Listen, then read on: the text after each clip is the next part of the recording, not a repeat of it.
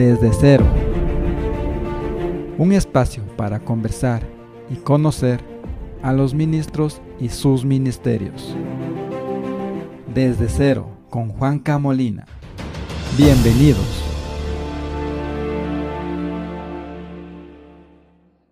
Bienvenidos a nuestros amigos Radio Escuchas. Estamos en el programa Desde Cero. Hoy el tema es la mujer y el ministerio. Para eso hemos invitado a Liliana Arias. Bienvenida y quisiéramos que nos cuente un poquito de su vida, un resumen muy corto. Buenos días a todos. Eh, mi nombre es Lilian y me encanta que me digan Lili. Entonces, yo soy parte del Estable Crew. Eh, trabajo por más de 27 años. Yo conocí a Cristo a través de esta organización. Ahí formé mi familia y eh, trabajando primeramente en la universidad. Y luego sí, ya me, nos, con mi esposo hemos trabajado, estamos trabajando en este momento con militares. El tema es la mujer y el ministerio. Cuando desarrollaba el tema, muy controversial, la verdad que no me imaginé que podía darse el tema, pero bueno, desarrollémosles ya. En Corintios capítulo 14, versículo 34 y 35 dice, vuestras mujeres callen en la congregación porque no les es permitido hablar, sino que estén sujetas, como también la ley lo dice. Pero si quieren aprender algo, pregunten en casa a sus maridos, porque es indecoroso que una mujer hable en la congregación. Este versículo nos daría la sensación de que la mujer no puede ocupar ningún cargo en el ministerio, ni siquiera hablar. ¿Qué nos puede decir Lilian? Eh, bueno, yo creo que las mujeres de esa época no recibían la formación religiosa formal como los hombres. Ellas no podían formular preguntas en el servicio de adoración. Ellas podían preguntar en casa para que sus preguntas sean respondidas sin necesidad de irrumpir una actividad pública y peor aún entrar en contienda, precisamente por lo anteriormente expuesto. En la cultura de Corinto no le estaba permitido a la mujer confrontar al hombre en público. Aparentemente, algunas mujeres que se convirtieron y pensaban que el cristianismo les daba la libertad de hacerlo, esto causó división en la iglesia. Pablo respondió que la mujer no podía alardear de su libertad en Cristo durante la adoración pública. La exhortación de Pablo apunta a promover la unidad. Cabe recalcar que en, en los capítulos 12 y 14 de Primera de Corintios está escrito que tanto hombres como mujeres y se les han dado los dones espirituales y se les, se les anima a ejercitarlos dentro del cuerpo de Cristo. Y en este momento, debido a que las mujeres han tenido una formación e información bíblica, tienen mucho para contribuir y participar en los servicios religiosos, sin poner en riesgo el rol y el liderazgo del varón, y peor aún entrar en contienda, pues Dios nos creó con el mismo valor y la única diferencia son honores. Muy bien. Ahora hay un tema importante, ¿no? En la primera de Timoteo capítulo 3, dentro de los requisitos para diaconados, siempre hace mención como que fuera destinado para el hombre, ¿no? Dice que el hombre te ha dado una sola mujer, que no se ha dado al vino, pero no se habla aquí dentro de los requisitos como para diaconisa. ¿Habría una razón más para pensar que la mujer no está autorizada a ejercer cargos dentro de una iglesia? Creo que no, porque aquí nos habla que el diácono significa servir. Es posible que esta función haya tenido un comienzo para los apóstoles en la iglesia de Jerusalén, para velar por las necesidades físicas de la congregación, especialmente las necesidades de las viudas, eh, y los diáconos eran los líderes de la iglesia y sus cualidades se asemejaban a los ancianos. Pablo dice que los posibles diáconos deben ser probados antes de ser, ser llamados a servir. En primera de Timoteo 3:11 dice, de la misma manera, las mujeres deben ser dignas de respeto y no calumniar a nadie. Deben tener el control propio y ser fieles en todo lo que hagan. En uno u otro caso, Pablo esperaba que la conducta de las mujeres prominentes de la iglesia eran responsables como la de los hombres prominentes. En este breve pasaje, Pablo confirma que la humanidad y la divinidad de Cristo, al hacerlo, revela el corazón del Evangelio, el ministerio de la piedad, el secreto de, cómo llegamos a ser piadosos, manifestado en carne. Jesús fue hombre, la encarnación de Jesús es la base de nuestra justificación. Por lo tanto, tanto mujeres como varones estamos llamados a servir. En Filipenses 4.3 y Colosenses 4.15, Pablo aquí ya empieza a nombrar a mujeres, pero él les da el adjetivo como que son colaboradoras nada más. ¿Qué nos podría decir Lilian de esto? Muy bien. Es verdad que dice que son colaboradoras nada más. claro que sí. La idea que Dios siempre fue, de, que Dios, de Dios fue siempre ser equipo como varón y mujer. Es decir, ser complementarios. Pero ese nada más no debe existir, porque da a entender que era algo de no tanta importancia, pero en realidad sí es muy importante, porque los dos son un equipo al servicio del Señor. Continuamos. Tenemos la participación de nuestro amigo Cristian. Nos hace llegar una pregunta a la que dice, ¿qué sustento bíblico respalda que la mujer pueda ocupar cargos importantes dentro de la iglesia? Como expresé anteriormente en Primera de Corintios del 12 al 14 nos habla mucho de, los cargos que la mujer puede ejercer, porque ahí nos da el Señor muchos dones. Entonces estoy segura que desde la creación de, de nuestro Padre, Hizo al hombre y a la mujer con varios propósitos. El primero, multiplicarse. El segundo, juzgar la tierra. El tercero, darle la gloria y la honra solo a Él. Entonces esto nos da la pauta de que somos creados para ser un equipo, para cumplir sus propósitos. Porque está claro, el hombre sin la mujer no podría lograrlo y la mujer sin el hombre tampoco, porque a cada uno nos creó con un mismo valor. Existen varios ejemplos bíblicos de la mujer en el ministerio a cargo de ella. La historia del Antiguo Testamento incluye relatos sólidos del liderazgo femenino, tal como los siguientes ejemplos dignos de destacar. Miriam fue profetisa en Israel durante el éxodo, junto a sus hermanos Moisés y Aarón. Débora, que era no solo una profetisa, sino jueza, dirigió a Barak para que se guiara al ejército de Israel hacia un combate exitoso contra los opresores. Hulda, también profetiza, autenticó el rollo de la ley encontrado en el templo y ayudó a iniciar la reforma religiosa en los días de Josías. En el Nuevo Testamento también muestra que las mujeres desempeñaban cargos ministeriales importantes en la iglesia primitiva.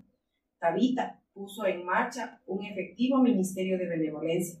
Las cuatro hijas solteras de Felipe eran profetisas reconocidas. Pablo señaló a dos mujeres, Evodia y Sintique, como mujeres que combatieron juntamente con él en el Evangelio.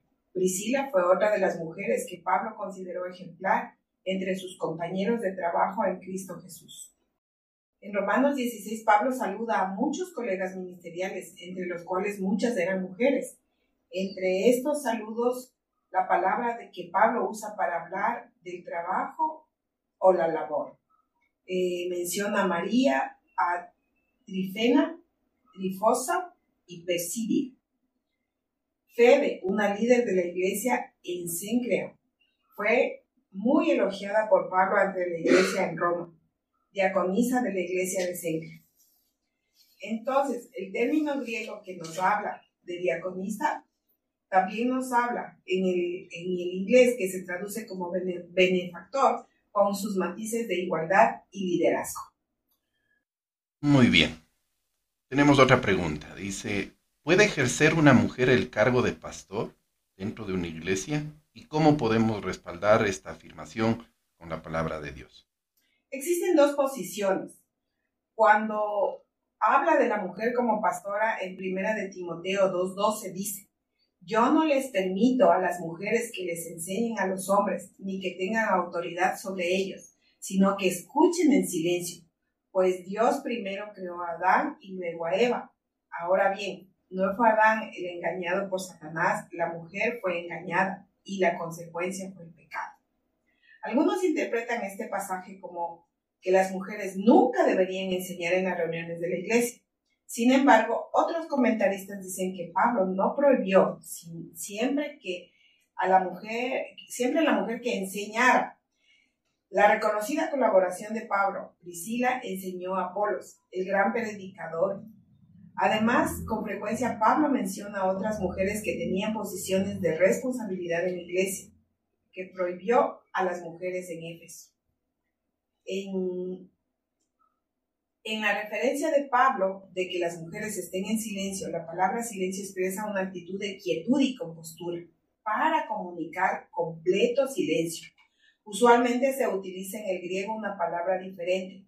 Además, el propio Pablo reconoce que las mujeres públicamente oraban y profetizaban en 1 Corintios 11:5. Aparentemente, sin embargo, las mujeres de la iglesia en Éfeso estaban abusando de su recién adquirida libertad cristiana. Debido a que estas mujeres eran recién convertidas, no tenían la experiencia necesaria, el conocimiento o la madurez cristiana para enseñar a aquellos que ya poseían una buena educación bíblica. Y la otra parte es que Pablo no permite que la mujer asuma ese papel porque estaría violentando ese orden estructural que Dios creó para la sociedad humana, tanto en la familia como en la iglesia. Dios desde el principio y realizó una estructura de autoridad y puso al varón como cabeza y no puede existir dos cabezas. Por eso, no, pero eso no quiere decir que ella no sea útil. Al contrario, siempre es una herramienta de bendición. Es cuestión de diseño porque nos habla de cómo lo hizo Dios desde el principio. Él creó a Adán primero y no a Eva. Y Adán no fue el engañado, sino Eva. Él fue el primero, de tal forma que es él, el líder, la cabeza. Y no puede existir dos líderes. Sin dejar de lado que la mujer siempre ha sido, es y será un instrumento de bendición. En este momento existen muchas mujeres eh, ejerciendo el pastorado sin con eso decir que hacen de menos o menosprecian al, liderazgo de su esposo, sino más bien son un aporte importante en su liderazgo. Muy bien, Lilia. Cuéntenos ahora un poquito cómo empieza su trabajo por el ministerio, en este caso suyo. ¿Cómo, cómo nace? ¿Cómo le... Eh, cómo empezó? Bueno, yo era una estudiante en la Universidad Central y conocí eh, de este ministerio que se llamaba Cruzada Estudiantil y Profesional para Cristo en ese momento. Ahora se llama CRU. Entonces yo conocí a Cristo, era catequista, era católica. y según yo conocía mucho de, la Biblia. Pero en realidad en el proceso de formación y crecimiento me di cuenta que no era así. Eh, cuando estuve a punto de terminar la universidad, me me invitaron a un curso que se llamaba El viaje de mi vida, donde ahí me desafiaron a servirle al Señor. Fue una decisión muy trascendental el hecho de que yo decida servir al Señor.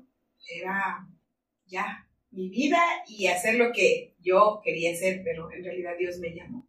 Dios me cautivó con cuerdas de amor, como dice su palabra, y entré a trabajar ahí como misionera a tiempo completo. Y bueno, Empecé en la universidad como yo sabía, como yo conocí. Trabajé por más o menos 12 años ahí. Y luego eh, no, fui a, me casé, nos casamos con mi esposo, fuimos a trabajar en la Universidad de Cuenca y luego regresamos aquí, pero regresamos a la Universidad de las Fuerzas Armadas, a la ESPE. Es ahí donde mi esposo, no sé por qué, pero le llamaron la atención los militares. Y resulta que él decidió ir a trabajar con ellos. Pero en mi corazón, de verdad, nunca estuvo a hacerlo. Nunca, nunca, jamás. Porque siempre tuve miedo a los adultos, tuve miedo a los hombres y tuve miedo a los militares. Entonces fue una situación muy compleja, casi un poquito más parte de un divorcio, porque él quería ir para sus militares y yo quería seguir en la universidad, decía estar viejita.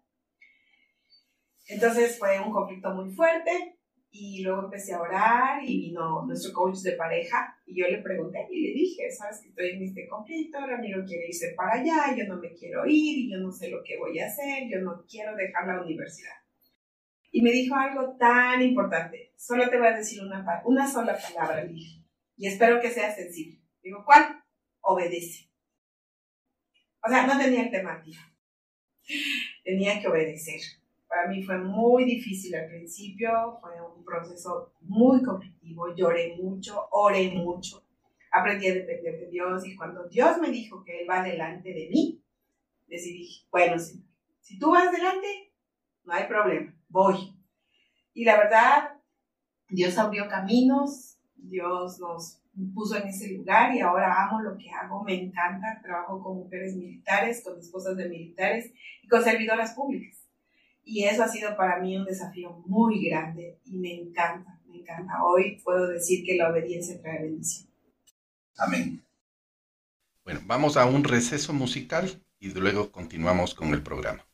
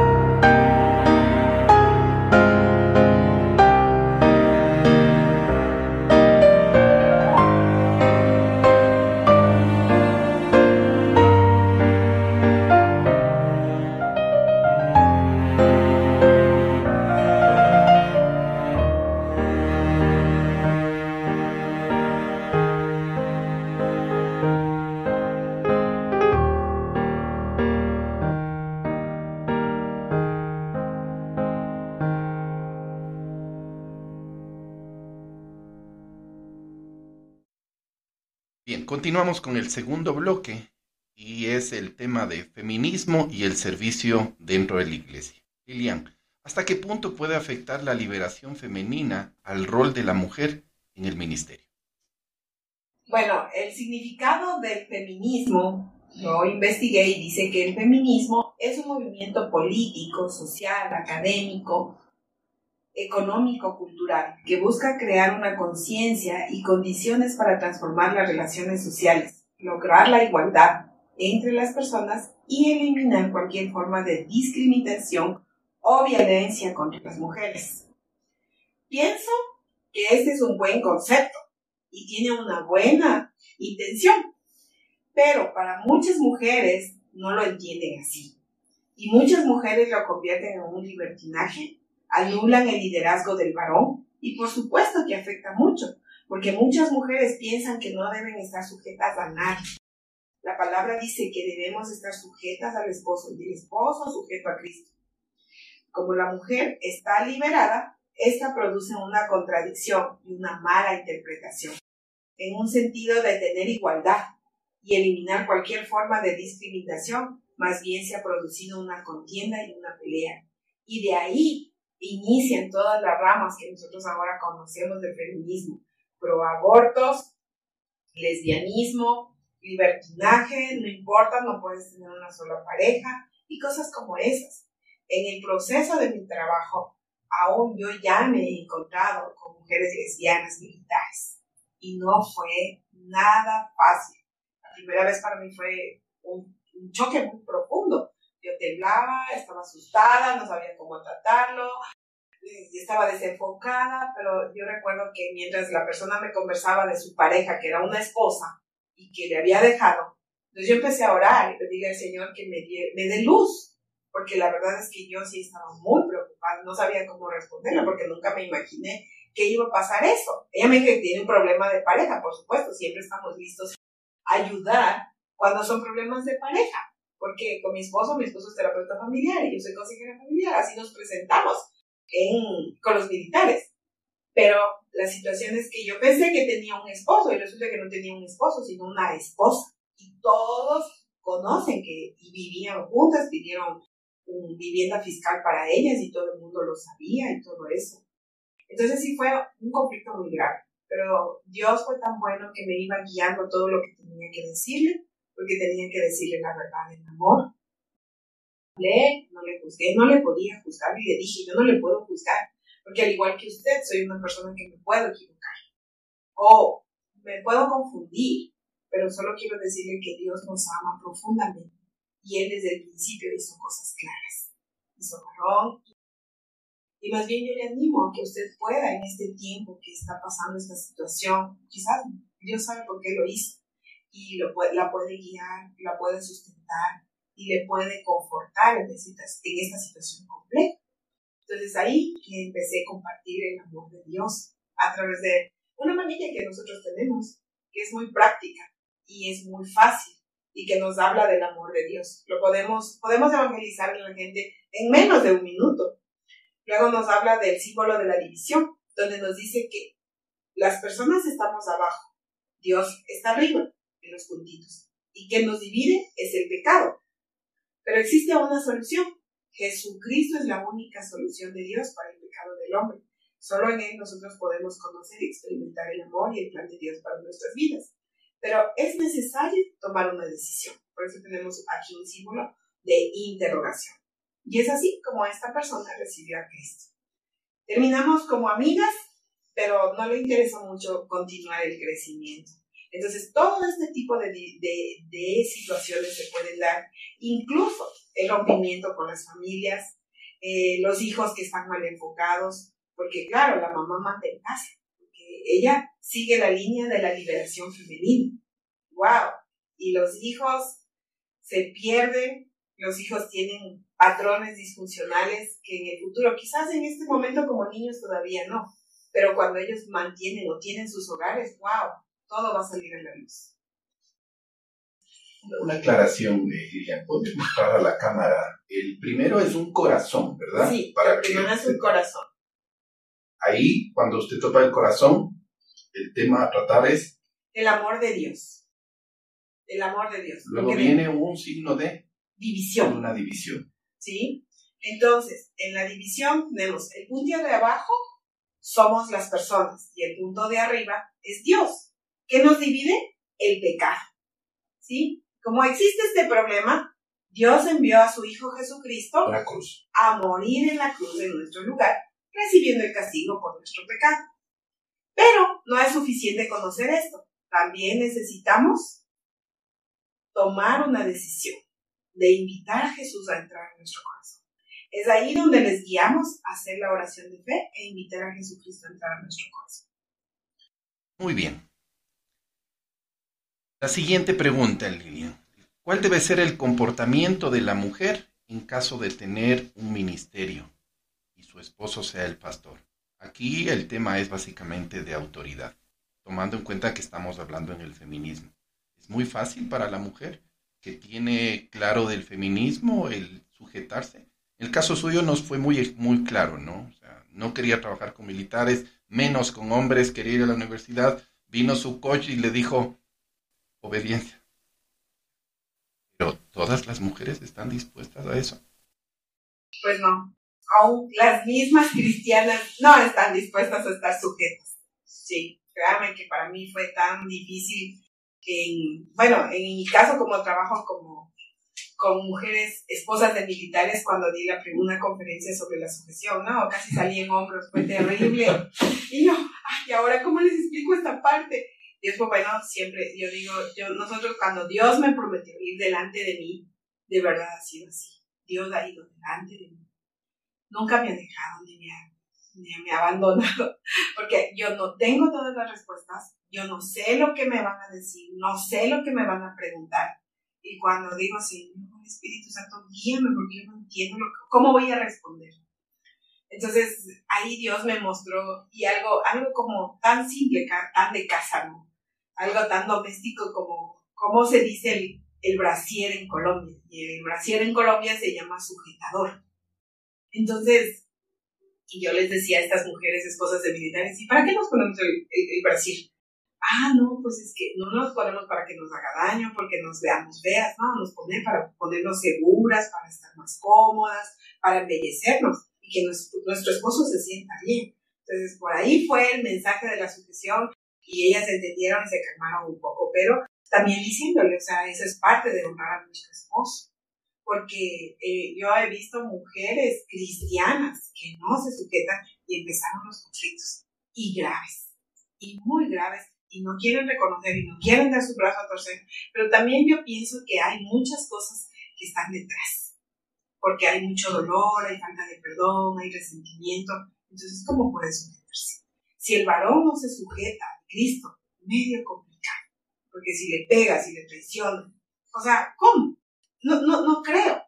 Pero en cambio, cuando el varón va dando los pasos de acción, hoy justamente ayer tenemos, estamos trabajando con una parejita militar. Este varón no es cristiano, por supuesto, ni ella tampoco. Pero cuando le presentamos esta alternativa de que tiene Cristo en su corazón y que él ya no está solo, y que ya no puede ir los viernes a estar tomando con sus amigos, y que ya está perdiendo a su esposa, está perdiendo a su familia. Y yo recuerdo la primera vez, no, tuve la oportunidad de ir con mi esposo, pero yo fui sola con los dos y le decía, entiendo que tiene una hija niña. Y me dice, sí, sí. Le digo, y quiero hacerle una pregunta. Y me dice, dígame. Me gustaría que su hija se case con un hombre como usted, como usted.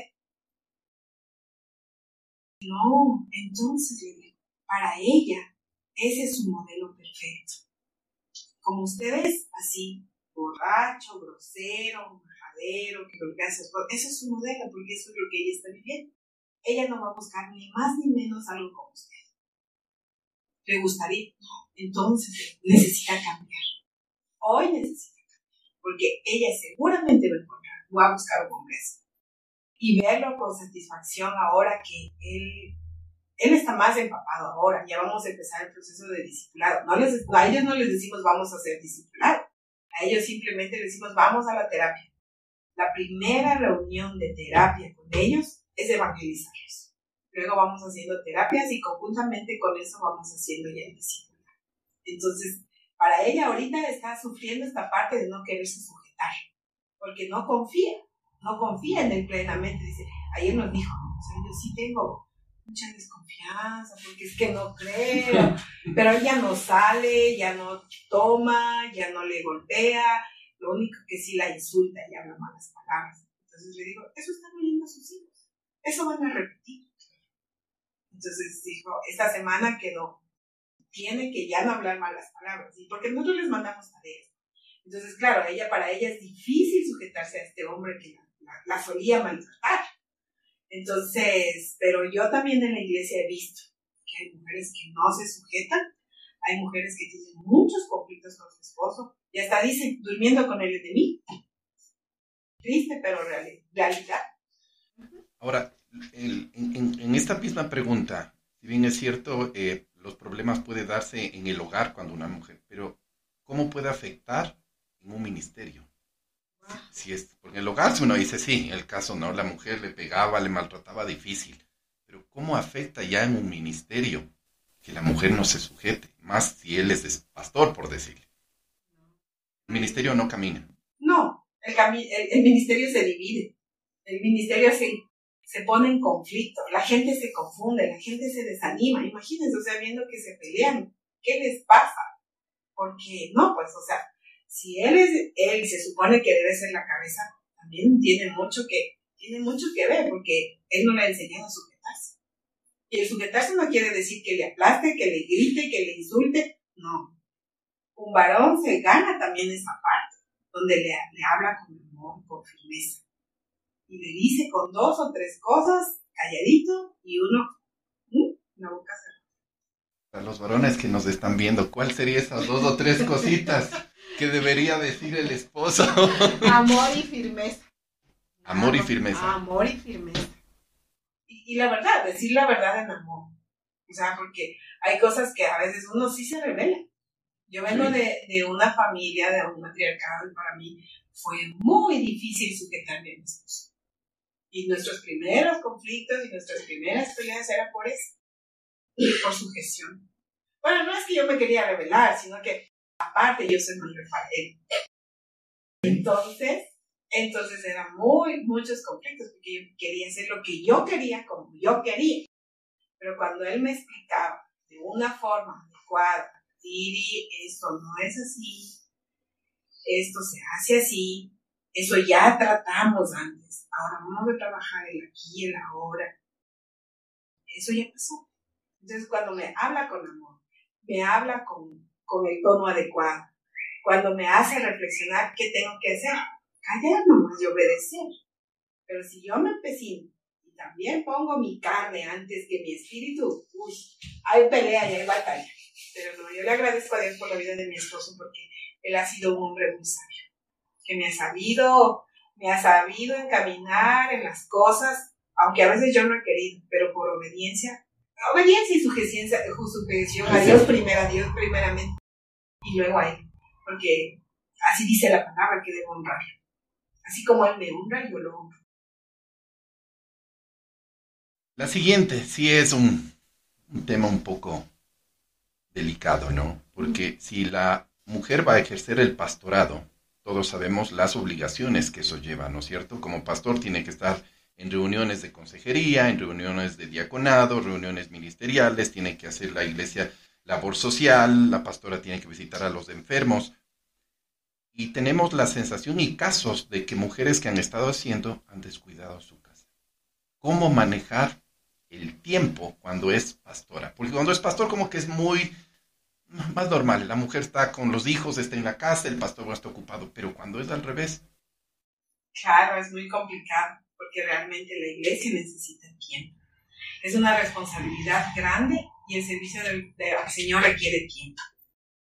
Y sí, la verdad, eh, si ella descuida a su familia, es muy delicado, porque entiendo, siempre he entendido, siempre desde que yo soy niña en Cristo, entendí que los hijos son los primeros discípulos.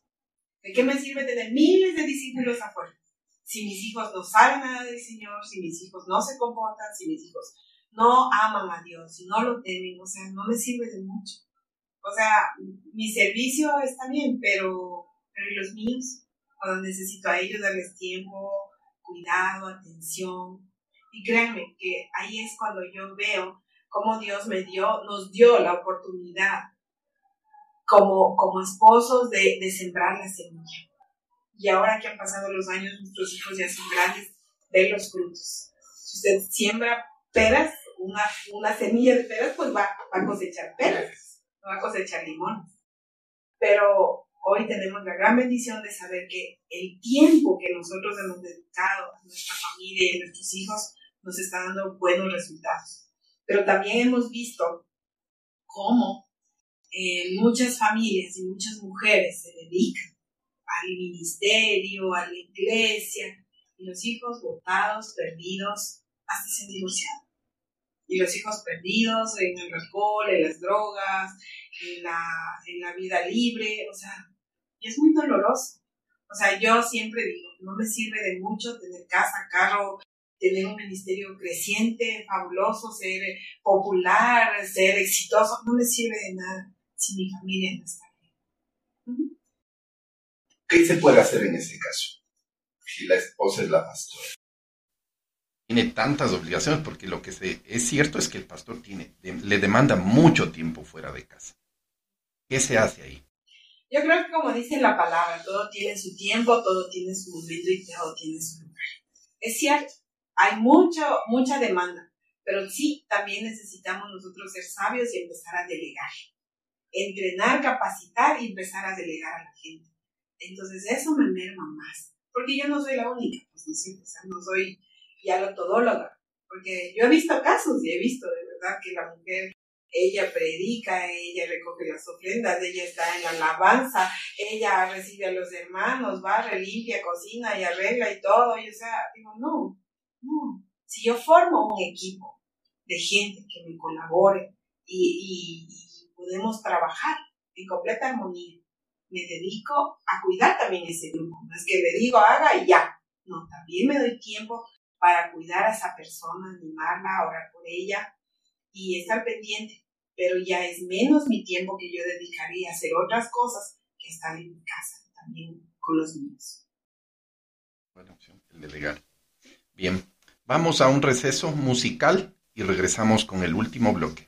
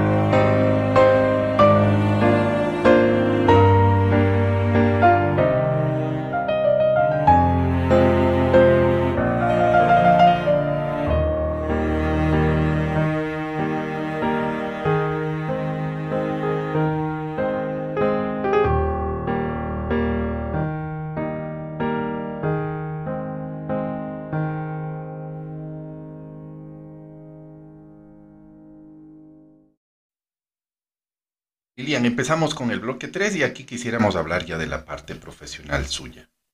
¿Qué le motivó a trabajar con mujeres?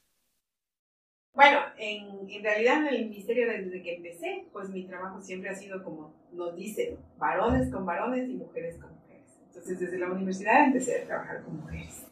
Y pues así seguí, ya cuando nos casamos pues con parejas. Y cuando ya empezamos a trabajar con los militares, me tocó la parte de las mujeres también.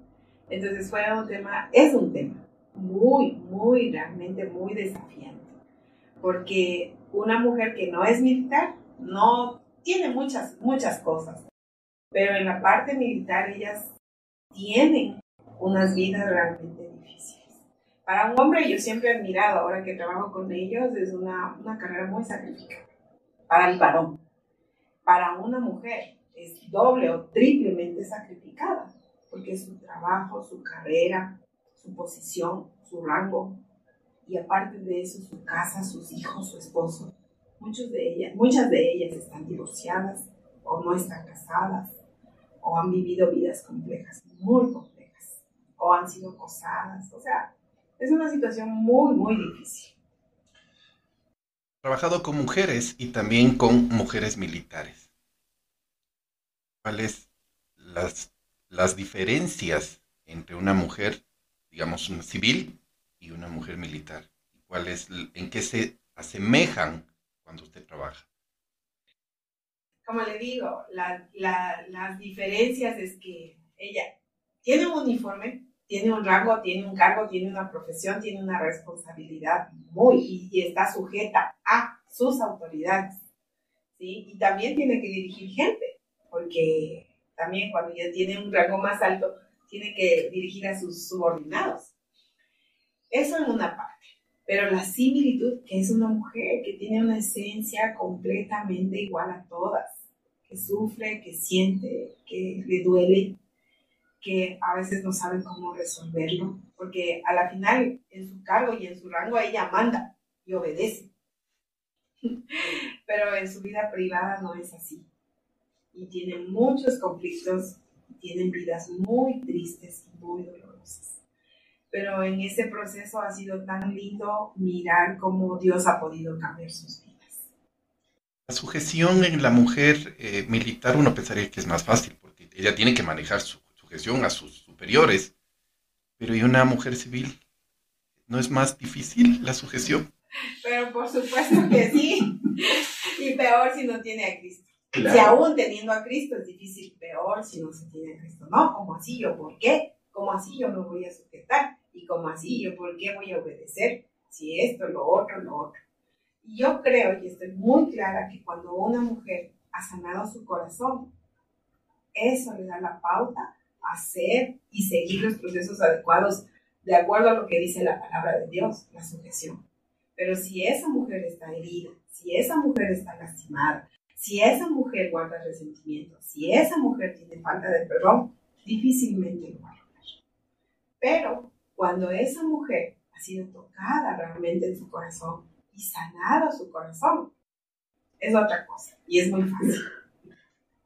Hablar de, de sugestión, ¿qué es más fácil? ¿Una mujer que conoce a Cristo, pero que no quiere sujetarle, es más fácil tratar con ella, porque hay el tema de, de, la palabra del Señor y lo que dice, o es más difícil cuando una mujer que sabe del Señor no quiere sujetarse. Es más difícil cuando una mujer sabe del Señor y no quiere sujetarse, porque a la, a la larga la que no conoce, poco a poco se va dando cuenta que es una orden y que tiene que hacerlo y que tiene que obedecer y cuando yo siempre les cuento esta parte de que me tocó obedecer con una sola palabra, dicen. ¿Y tú y qué hiciste? Obedecer. ¿Y, y, y, y, qué te pasó? Fue difícil, fue duro, fue doloroso, viví un duelo. O sea, fue desesperante, fue desconcertante, yo no sabía, yo no conocía. Pero sin embargo, en el proceso de la obediencia, ver la bendición que ha traído en nuestras vidas es otra cosa completamente diferente. Entonces ahí ella es como que van un poco, pero también yo toco esa parte de su corazón. ¿Cómo está su corazón? ¿Está lastimado? ¿Está herido? ¿Está con enojo, con ira? ¿Qué es lo que está pasando en su corazón? ¿Por qué no se quiere sujetar?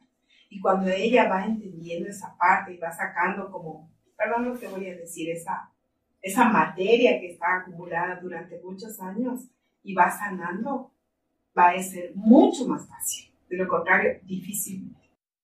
Dentro de esas razones que puede nombrar una, una mujer para no sujetarse, ¿cuáles son las más comunes? no me sujeto sabiendo de la palabra del Señor, ¿no? Que dice que es lo más difícil. Dentro de esa materia que tiene que salir, ¿qué es lo más recurrente?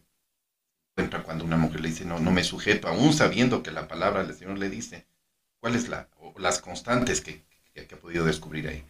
La falta de perdón, el resentimiento, el desconocimiento y el no pedir ayuda adecuada a una persona correcta. Porque si a mí me duele la muela, no voy a ir al médico general, voy al doctor. Pero mucha gente que hace, dice a todo el mundo, menos a la persona adecuada. En ese caso sería, si ella es cristiana, recurrir a su pastor, a su líder o a, la persona que le esté guiando. Pero dicen al papá, la mamá, al vecino, al primo, a todo el mundo, menos a la persona adecuada. Y entonces difícilmente esa persona va a poder salir de eso. Eso y qué más, también todo lo que, el dolor que esa persona guarda en su mente y en su corazón, si se refiere a un varón, desde su niñez quizás, porque ¿quién fue el que le golpeaba al principio? Su papá. ¿Y qué hizo ella? Buscar a alguien parecido a él, ¿sí? Y luego, pues, un esposo. ¿En qué casos justifica que ya no pida ayuda al líder, al pastor, sino a un profesional. Yo creo que si el pastor eh, debe ser el primer acercamiento y el pastor debe ser muy profesional también en esto y aprender a derivar, porque no es que nosotros tenemos la solución, nosotros toda la solución. Nosotros como mi esposo, como terapeuta familiar y yo como consejera familiar, ¿qué hacemos? Derivamos de acuerdo al caso, porque hay personas que sí necesitan tratamiento psiquiátrico porque tienen que ser medicadas. Y personas que necesitan tratamiento psicológico. Y también personas que necesitan como un abogado, porque hay cosas ya eh, jurídicas que necesitan ser resueltas. Entonces, tenemos que empaparnos de todo eso para que la persona pueda ser guiada de una manera adecuada. ¿En qué caso justificaría ya por decir que busque un psiquiatra? Por ejemplo, cuando esa persona no duerme, no come, tiene problemas de ansiedad, de pánico, eh, no quiere salir de la casa, eh, se, pone, se muestra desesperada. Este caso que le decía anteriormente de esta, persona que es esposa de un militar, esta última vez que nos vimos, y justo fui con mi esposo, y, empezó así. Y sí, pero es que lo que pasa es que mi hija está bien, entonces no, ya, eso no es normal porque hemos trabajado con una persona que es psiquiatra, que era militar, y ella siempre nos explicaba, porque uno, uno escucha psiquiátrico y dice, uy, no, es que, ay, sí que ella está loca y remontada. Si eso el psicólogo no quiere ni, pero el psiquiatra. Pero ¿qué es lo que pasa en nuestro cuerpo? O sea, Dios nos hizo tan completos que nuestros químicos de, nuestros de nuestro cuerpo, de acuerdo a las emociones y sentimientos que vamos procesando y vamos viviendo, se alteran. ¿Qué hace que nosotros vayamos al psiquiatra? Que ellos nos den la medicina, nos den los químicos para poder equilibrar los químicos de nuestro cuerpo. Entonces, nuestra psiquiatra nos decía, el proceso psiquiátrico tiene un principio y tiene un fin. No es que se va a quedar de aquí para toda la vida. Ese es un buen psiquiatra. ¿sí? Y luego el psiquiatra le va a referir al psicólogo para que a través de las terapias psicológicas y las evaluaciones psicológicas, pues se vaya ya mejorando a la persona. Y luego ya, todo pasó. Hasta nosotros mismos nos pasó un tiempo que nos tocó ir al... No, no fuimos al psiquiatra, gracias a Dios. No, no fuimos al psiquiatra. Pero fuimos al psicólogo porque pasamos un, un proceso de duelo muy difícil y muy doloroso. Yo estaba desesperada, no sabía cómo lo vamos a tomar, veía a mi esposo mal, mis hijos mal, o sea, fue algo muy difícil.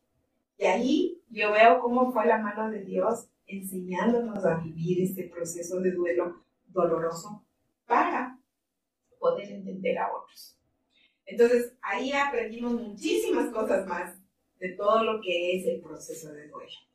Entonces fuimos a la terapia psicológica porque mi esposo no quería ir para nada, no quería saber de nada porque el pastor, el líder, la cabeza, yo estoy bien, no me pasa nada, yo nada.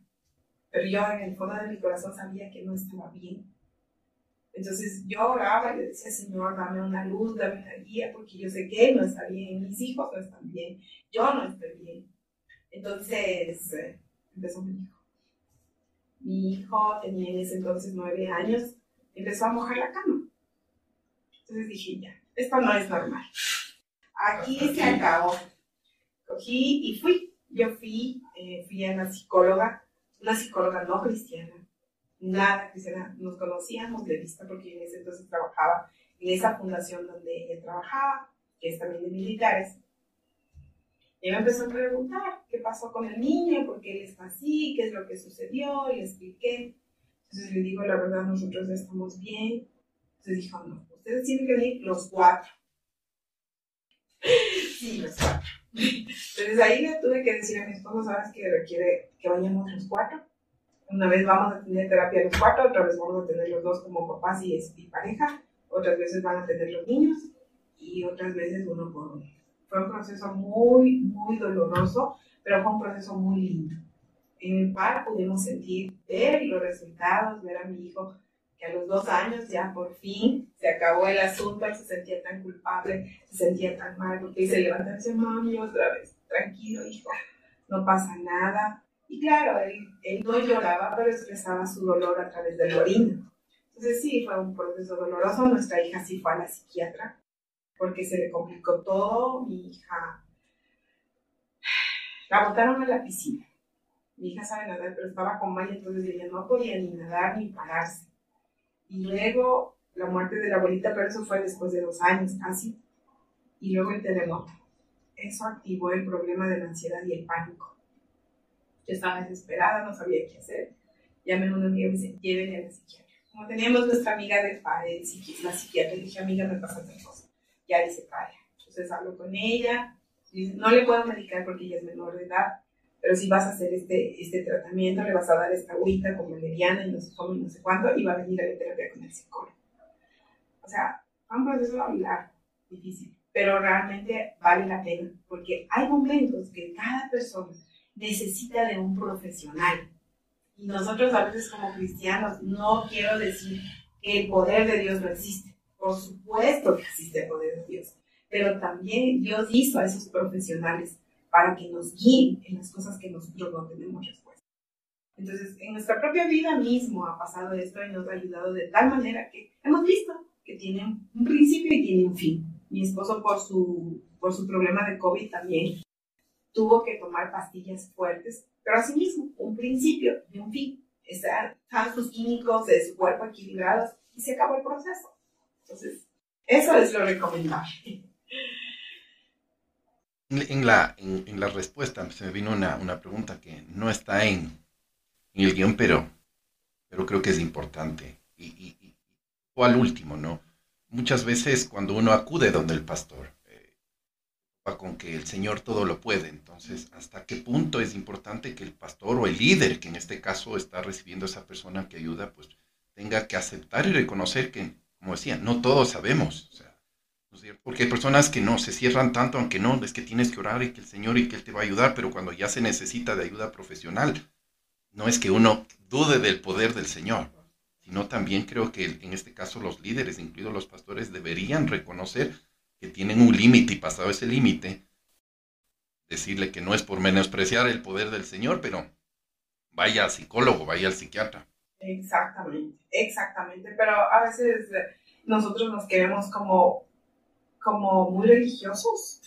Y eso no es sano. Yo siempre, nosotros con los militares nunca vamos y decimos, le venimos a evangelizar y le venimos a discipular, gloria a Dios, aleluya. No, jamás. Porque ahí sí que nos sacan. Nos sacan de verdad. Nos sacan. Entonces, que vamos, nosotros somos Ramiro y Lili, nosotros, Ramiro es terapeuta familiar, yo soy consejera familiar, venimos a dar aquí una ayuda socioespiritual un, trabajo profesional voluntario y queremos hacerlo aquí. Entonces la gente, sí, claro, nos acepta, pero al mismo tiempo somos sabios y estratégicos. Entonces vamos y primera cita de, de, consejería, les evangelizamos. Porque estamos solos y les evangelizamos. Y luego sí empezamos un proceso. Entonces, el problema es cuando nosotros, ay, nosotros les decimos, mire, nosotros somos muy respetuosos de lo que usted cree y conoce, pero Hoy les venimos a hablar no de religión, sino de una relación personal con Dios. Y eso cambia. Entonces, a veces la parte religiosa nos ata y, no es bueno y no es sano, porque ya hemos visto los efectos que causa el no ir a un profesional. Porque si usted le duele el estómago y tiene un problema de cáncer y yo le doy una aspirina, no se va a sanar. Pero yo sí creo en el poder de Dios, yo sí creo en los milagros, creo en lo que Dios puede hacer, pero también creo que Dios permitió que hayan estos profesionales.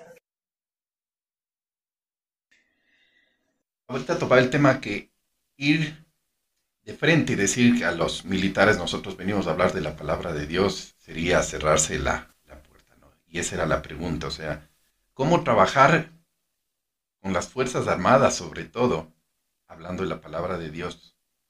Ya medio me dio la explicación, pero sí sería bueno, ¿no? No, no entran ustedes como nosotros venimos a hablar de la palabra de Dios, porque relativamente no, no habría cómo. O sea, en cualquier institución del Estado, creo, que uno quiera hablar de, de Dios, le van a decir negado. Un poquito más amplio, de esa estrategia que tiene para no decir venimos a hablarle del Señor, sino... Bueno, sí, gracias a Dios nos ha formado en nuestra organización y nosotros también somos parte de Vida en Familia que habla sobre principios y valores de la familia. Y en los militares podemos encontrar muchísimos problemas de familia. Realmente ese es el punto principal. Y nosotros siempre les hablamos de que nosotros venimos a compartir principios y valores eternos.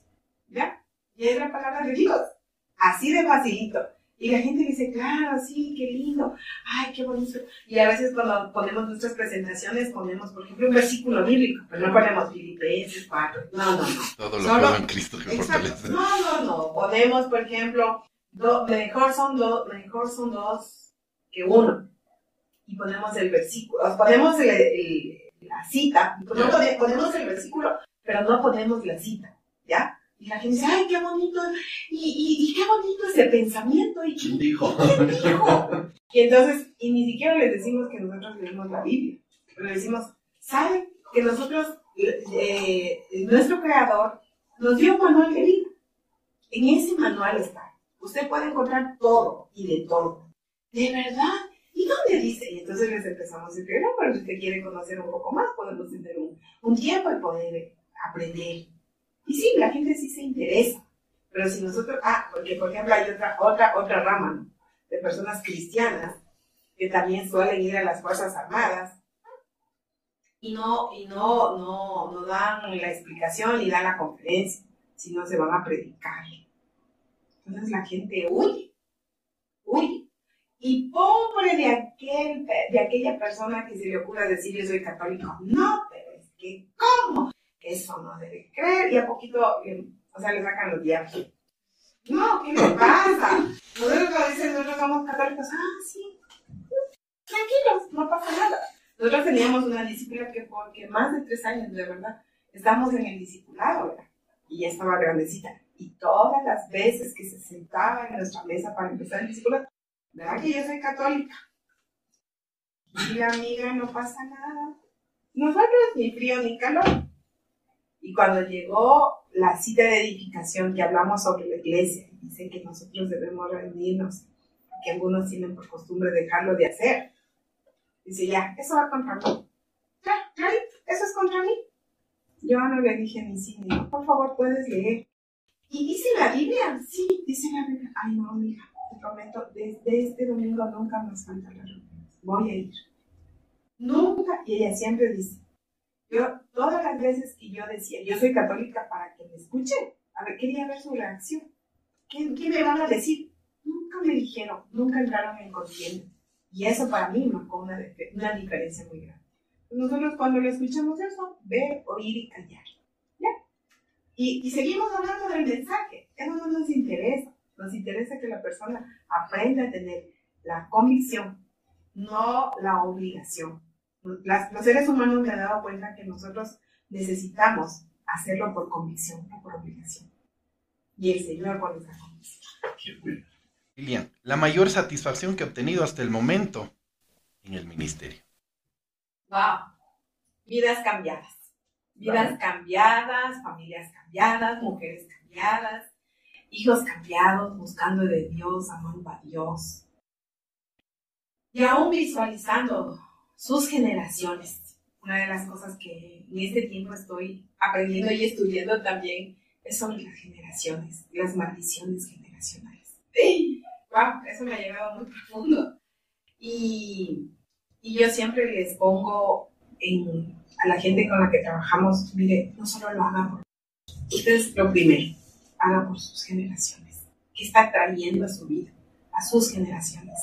Y cuando nosotros vemos esas familias distintas, justo hoy venía recordando en el camino porque algún tiempo estábamos trabajando por acá por la Rumiñago y nos traían siempre por la Simón Bolívar.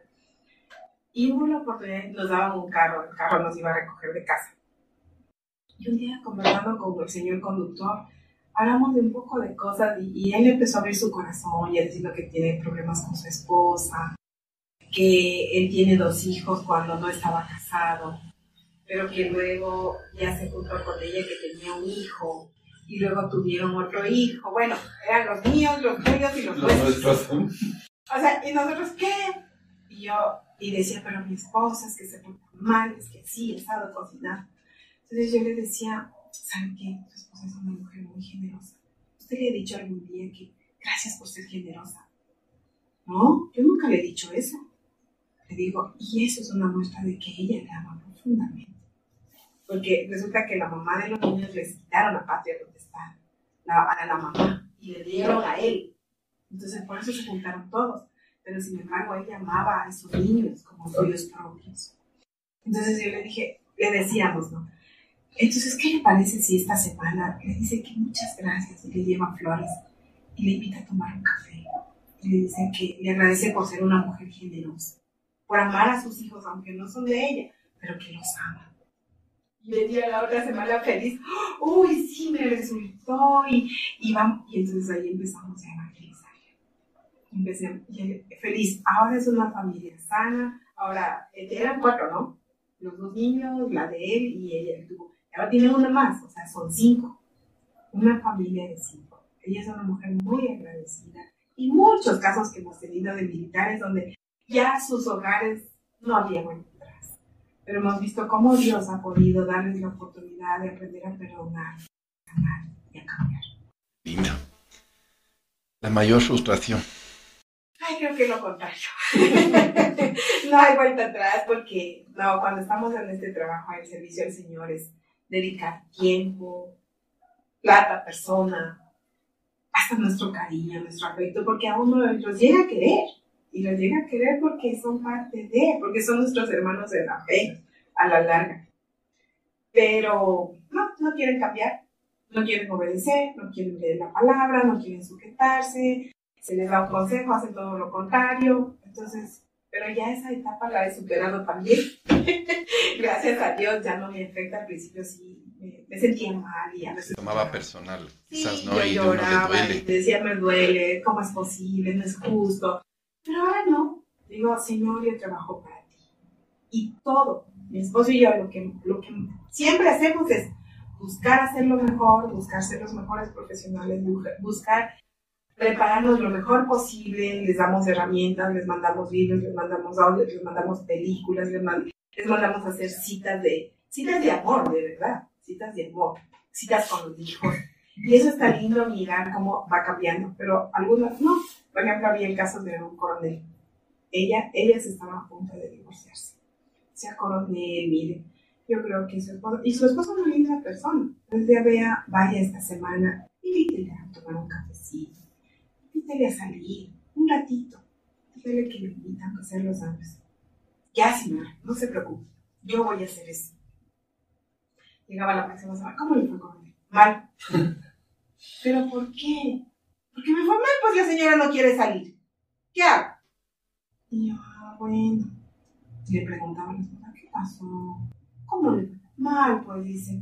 Imagínate, yo le quiero agradecer, decía, pero no, no, definitivamente yo ya no quiero vivir con él. Viene, me empieza a gritar, me empieza a insultar. Ya, muévete, pues vamos, sal, ya para ir a tomar café.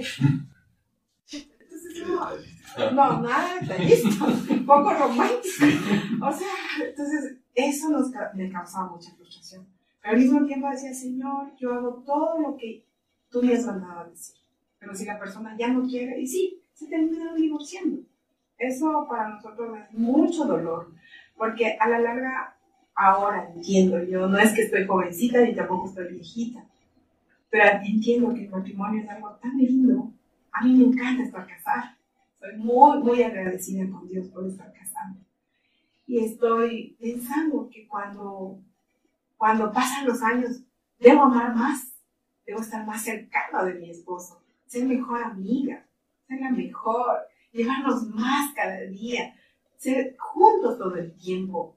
Pero me ha la bendición de trabajar con mi esposo yo soy feliz. Siempre un año que me gusta, estoy feliz, muy feliz. Entonces, pero veo que al final de estos matrimonios no se aman, se odian. Lo único que les sostiene son los hijos. Y al final cada quien por su lado, solos, viejos, abandonados y con plata. ¿Qué tal? Qué doloroso, de verdad. Eso me causa mucha frustración en mi vida, tanto para hombres como para mujeres. Y para los hijos, por supuesto, muy doloroso. Nos quedan un montón de preguntas, pero el tiempo también en la radio es un problema. En el receso, Lilian nos contaba que hay una, van a dar una, alguna charla. Nos gustaría que a nuestros amigos también que nos están viendo, pues invítele la invitación y si alguien quiere conversar con ustedes y tiene problemas, ¿cómo harían para ubicarles? Por favor. Ya, bueno, queremos invitarles para este 26, 27 y 28 de mayo a un encuentro de mujeres. Justamente, me encantó esta parte de esta invitación donde me decían que voy a hablar algo de mujeres. Entonces dije, esta es la oportunidad de poder conversar con ustedes y poderles decir, este es un evento de mujeres solteras, casadas, viudas, separadas, divorciadas, donde vamos a tener ese espacio para nosotras. Las mujeres, si son mamás, solo mamás se dedican a los hijos, al trabajo, a los hijos y al trabajo. Si son esposas, los, hijos, el trabajo, el esposo y la casa. Y todo marca sobre eso. Pero en realidad, ¿cuándo nos damos un tiempo para nosotras? Hoy es el tiempo. Quiero animarles para solo estos tres días. Invertir. No gastar. Invertir ese tiempo en nosotras. Quisiera hacerles una pregunta, quizás alguna de ustedes me escucha. ¿Desde hace cuánto tiempo usted se ha dado ese espacio para poder compartir a solas, con un tiempo de mujeres, un tiempo a solas con Dios, escuchar su palabra? No es una capacitación, es un tiempo para mí, donde me van a hablar a mí de quién soy yo para el Señor, de qué tiene para mí, de cómo me creó, de cómo me hizo, qué desafíos tiene para mi vida. Entonces, y compartir con muchas mujeres que viven quizás lo mismo, igual que, que estamos viviendo. Así que recuerden, este 26, 27 y 28 de mayo tienen una invitación. Tenemos una cita para ir a la ciudad más linda del mundo, porque para mí esa es la ciudad más linda del mundo. Cuenca es la ciudad más linda del mundo. Así que, si ustedes quieren contactarnos, pues contáctenos, les dejo mi número de teléfono 098 49 54 028 o al 099 26 58 963. Estamos muy listos a darles toda la información. Tiene un costo de 150 dólares para el encuentro, aparte del pasaje, pero realmente va a ser una gran bendición y una gran inversión a su vida. Así que mujeres están cordialmente invitadas y si pueden venir de traje, mejor. Traje a mi vecina, traje a mi amiga, traje a mi compañera, traje a mi hermana, a mi mamá, mi hija. Tenemos ya inscritas madres de hijas, ¿verdad? Amigas, compañeras. Está lindo. Hermanas de la iglesia. Es abierto. No importa si son cristianas o no cristianas, es abierto. Realmente va a ser un gran tiempo para disfrutar, descansar y darse un relax. Es un spa espiritual para las mujeres. Bueno, bueno, están invitadas. De todos modos, si es que necesitarían ayuda también profesional, los mismos números. Sí, los mismos. Los mismos números. Eso es, mis amigos. Lilian, muchas gracias. Un gusto. Muchas gracias también por la invitación.